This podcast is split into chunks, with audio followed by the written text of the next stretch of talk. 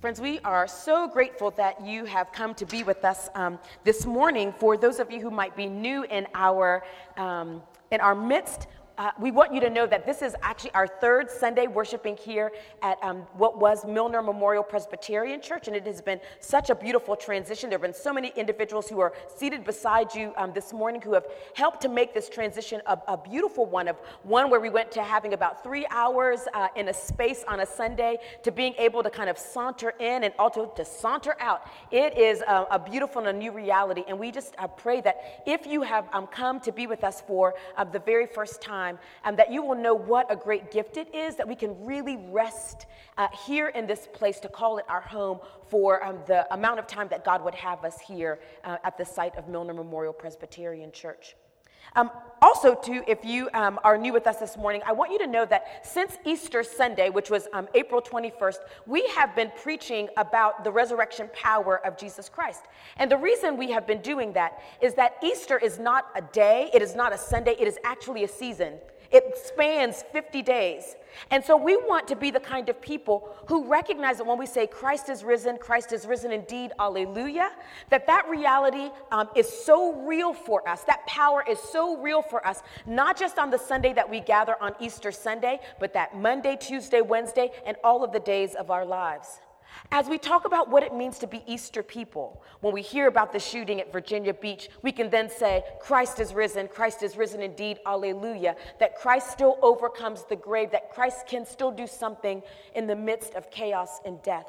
That if you have experienced heartache or heartbreak, that we can say, Christ is risen, Christ is risen indeed, that God will not leave you in that broken place, but that God is a restorer and a redeemer of our hearts and also of our situation. It is good to know that resurrection power is not contained to a Sunday, but that resurrection power is a reality that is for us every single day of our lives. Every single time we take in a breath, we know that Jesus is resurrection and life in all of our situations and our circumstances. And sometimes we need that Easter reality to settle in our bones. And so, for the 50 days of Easter, we have been preaching about the resurrection power of our Lord. Now, in the first 40 days of the season of Easter, most passages of scripture that um, pastors will preach on are all of the moments that Jesus shows himself in the resurrected state.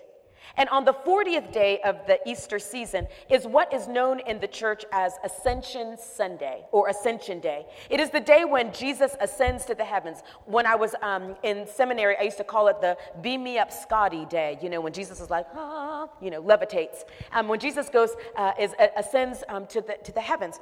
Um, and so this Sunday, we'll, we call it Ascension Sunday. We mark this momentous occasion when Jesus is raised up into the heavenly realm. Now, it is important for us to mark this day, the Ascension Sunday, or uh, the Feast of the Ascension of our Lord. Because whenever there is movement for Jesus, we need to know that there's also movement for us. That whenever Jesus is brought low, that means something for us. Whenever Jesus is raised high, that means something for us. Whenever Jesus is called out, that means something for us. And so um, this day isn't us about just kind of like keeping our heads to the sky, uh, commemorating Jesus' ascension into the heaven, though that's incredibly important, and I'll tell you why. But it is also a reminder to us that maybe in Jesus' movement, there is something that is going to be asked of our lives. So, this morning, I'm going to read from uh, what is known as the first chapter of the Acts of the Apostles. The same writer of Luke's gospel also writes um, this particular book. So, the gospel writer of Luke is also the writer of this, um, of this, of this book. And um, the Acts of the Apostles basically means that these are the works of those who were either eyewitnesses or who were a part of Jesus' entourage. You know how on LinkedIn it will tell you if you're like a first kind of tier connection or a second tier connection or a third tier connection or I don't even know why you want to, uh, you know, follow me um, on LinkedIn um, the eyewitnesses or the apostles would be those who had the nearest kind of access to Jesus, or they were eyewitnesses of those who had the nearest access to Jesus. That's just too long to say, so they call it Acts. or the Acts of the Apostles. These are the things that Jesus' eyewitnesses did after Jesus' resurrection. And so Luke is basically going to give us a recap, and then he's going to share about this supernatural event that happens in Jesus' life. So, hear now these words from Acts chapter 1, beginning with the first verse. And it says this In the first book, Theophilus, I wrote about all that Jesus did and taught from the beginning until the day when he was taken up to heaven, after giving instructions through the Holy Spirit to the apostles whom he had chosen. After Jesus' suffering, he presented himself alive to them by many convincing proofs appearing to them during 40 days and speaking about the kingdom of God.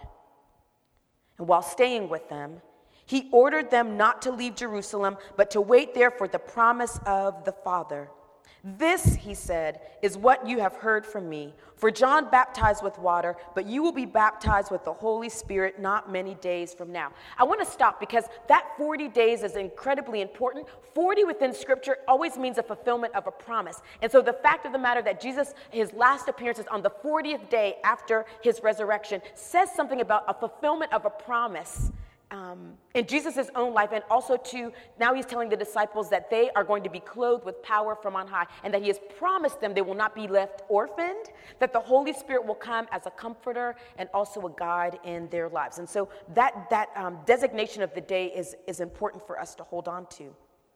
And then it says in verse 6 So when they had come together, they asked him, Lord, is this the time when you will restore the kingdom to Israel? And Jesus replied, it is not for you to know the times or periods that the Father has set by his own authority, but you will receive power when the Holy Spirit has come upon you, and you will be my witnesses in Jerusalem and all Judea and Samaria and to the ends of the earth. And when he had said this, as they were watching, he was lifted up, and a cloud took him out of their sight. And while he was going and they were gazing up toward heaven, suddenly two men in white robes stood by them. They said, Men of Galilee, why do you stand looking up toward heaven? This Jesus who has been taken up from you into heaven will come in the same way as you saw him go in to heaven. Hear these words in verse 11 again. They said, Men of Galilee, why do you stand looking up toward heaven? This is the word of God for us, the people of God. Thanks be to God. Will you pray with me?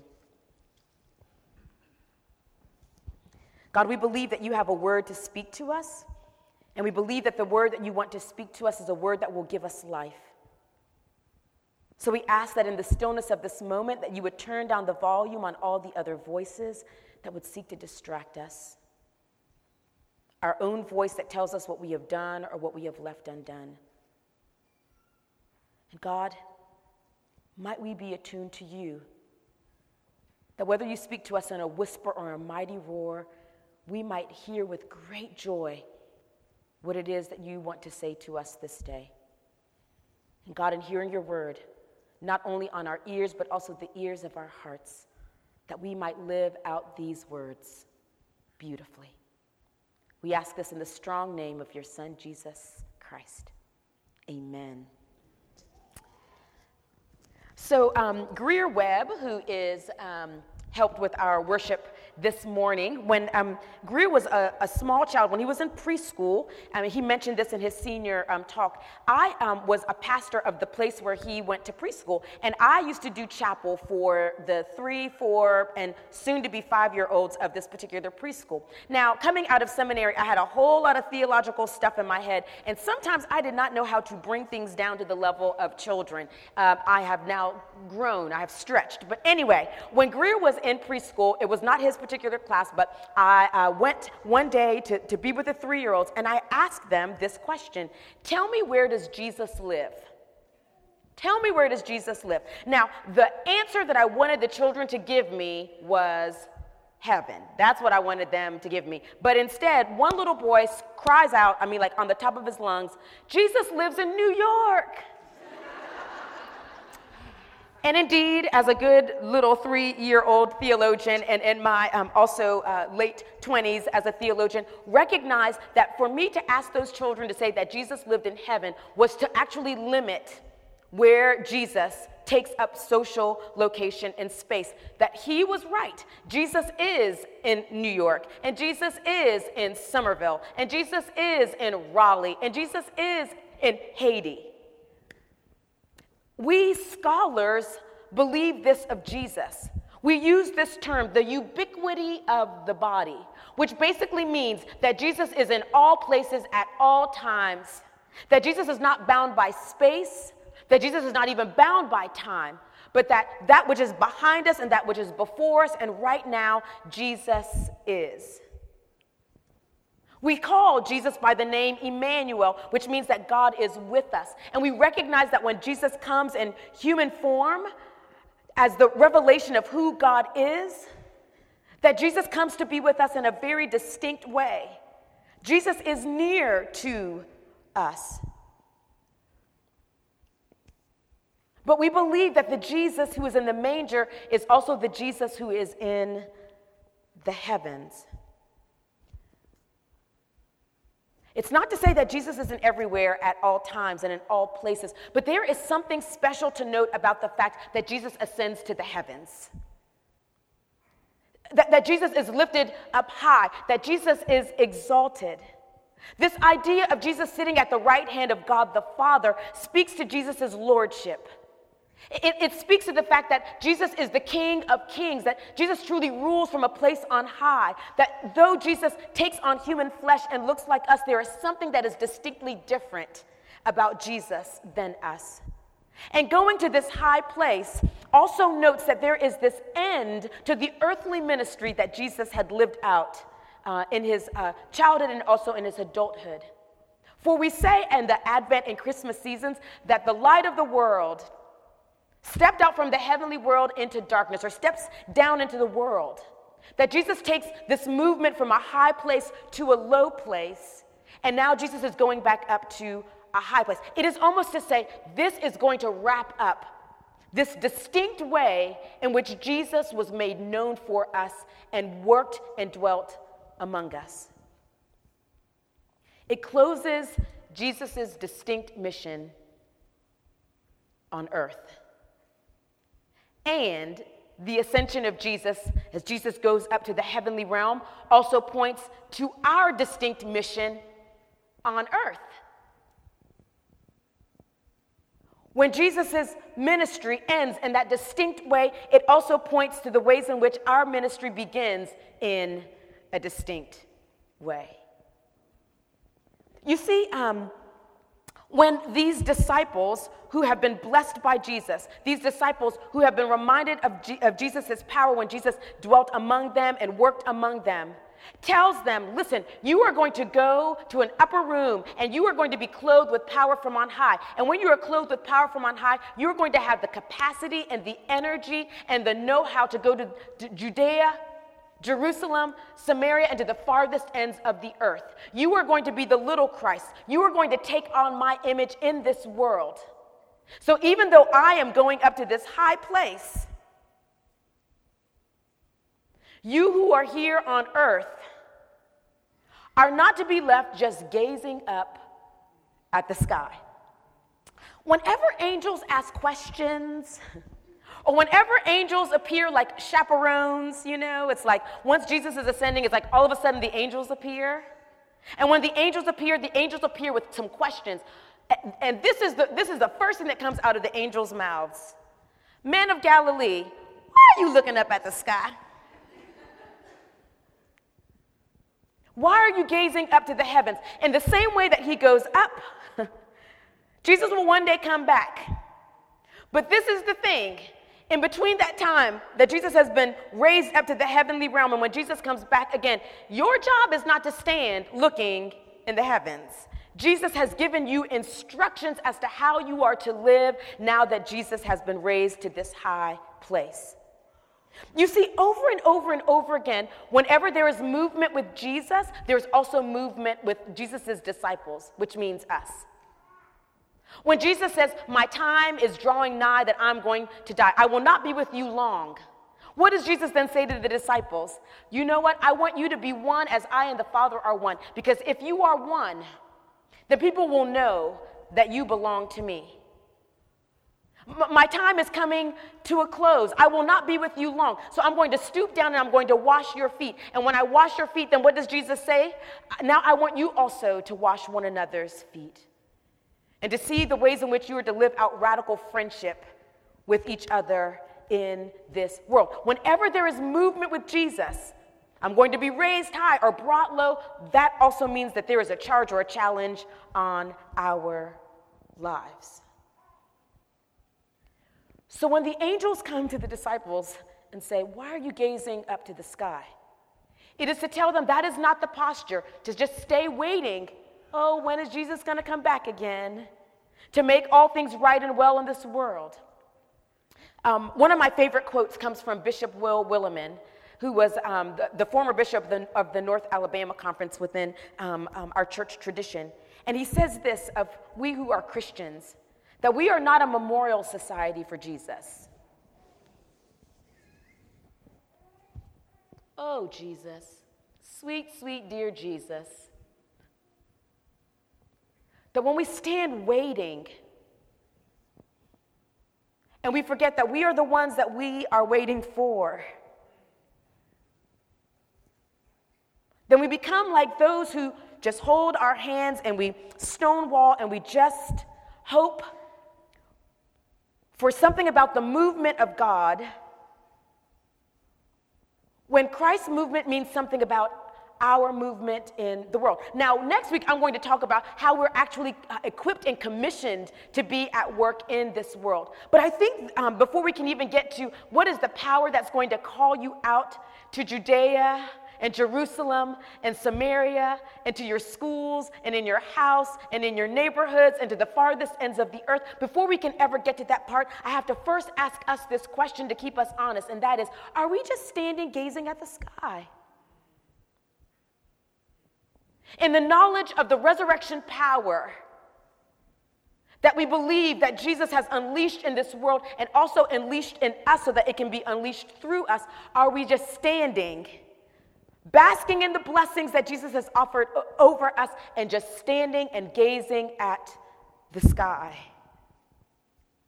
Forgetting that actually Jesus wants us to move. That Jesus wants us to be at work in this world. You know, I, I think of ascension as the moment that we know that Jesus really trusts us. You know when you were um, a child and you were at that critical, that critical place in your life where your parents actually felt like they could leave you at home. And that WRAL would not be called.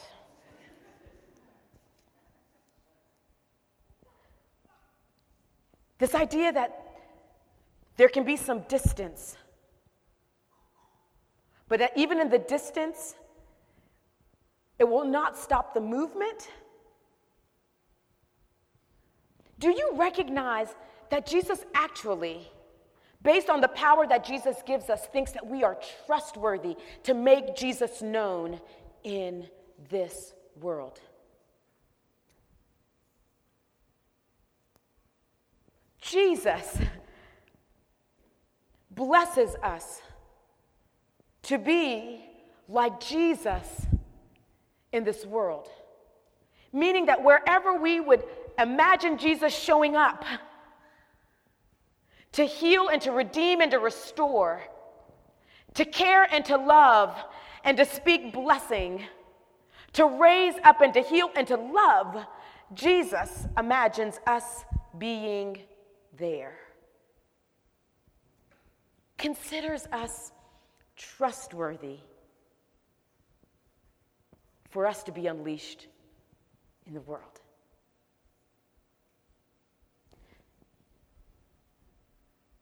But are we gazing at the sky?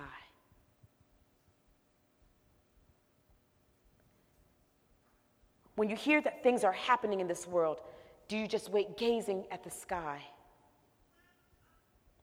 When there are things happening around with the people in your life, do you just gaze at the sky? Or do we actually begin to look at one another and say, Jesus believes something of us? Jesus believes something of us to bless us that we might be in all of the places that Jesus would find himself.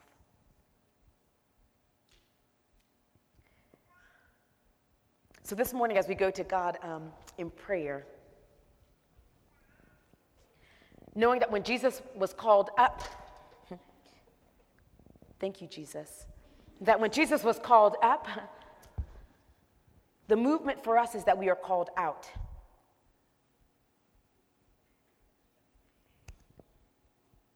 That we are called out. So I'm going to invite you um, to close your eyes.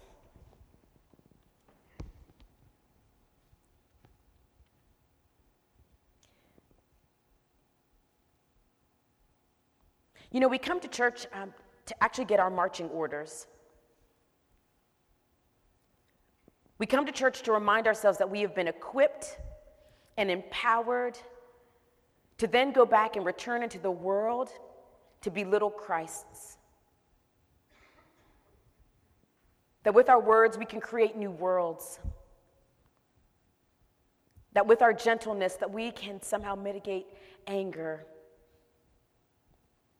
that wanting to bend toward justice, that people who feel oppressed and burdened and broken might be set free. That our lives, that sometimes seem to carry the weight of, of our bad mistakes, that we can become the template of God's glory, that God's blessings can make us whole.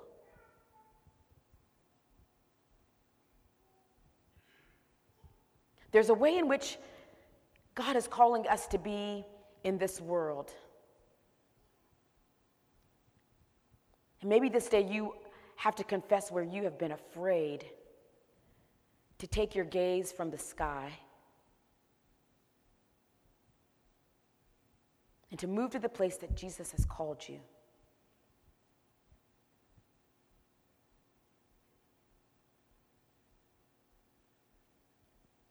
I want you to offer that to Christ. Maybe you feel inadequate or ill prepared, or just a great level of fear.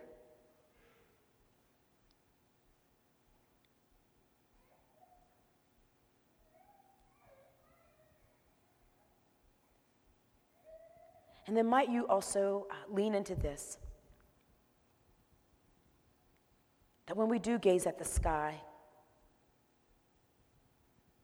that we would just do so for a moment, recognizing that when we turn to the heavenly realm, we recognize where our power and our strength comes from. That God actually chooses to make us into God's dwelling place. So that the one who is on high also makes a home in us. And so we need not be afraid or anxious or concerned, but that we can believe that even though Jesus has gone to a high place, that Jesus will not leave us as Jesus commissions us to go to all places. Lord, we don't want to be a memorial society for you. We don't want to come and just sing songs and remember how good you are and forget how good you are to us and how good you are through us.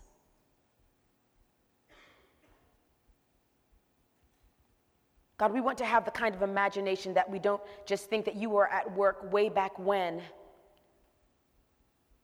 but that in all the days that you have given us, you are good right now, and you will be good tomorrow, and you'll be good on Tuesday, and you'll be good on Wednesday, and Thursday, and Friday, and Saturday, and to the end of the age, because we actually believe in what you have said of us, that we are trustworthy to be your ambassadors in this world. So this morning, we didn't come to memorialize. We have come to be equipped and to be reminded that you see something in us and you want us to do something about it. Lord God, may it be so. May it be so in each and every one of our lives. Amen.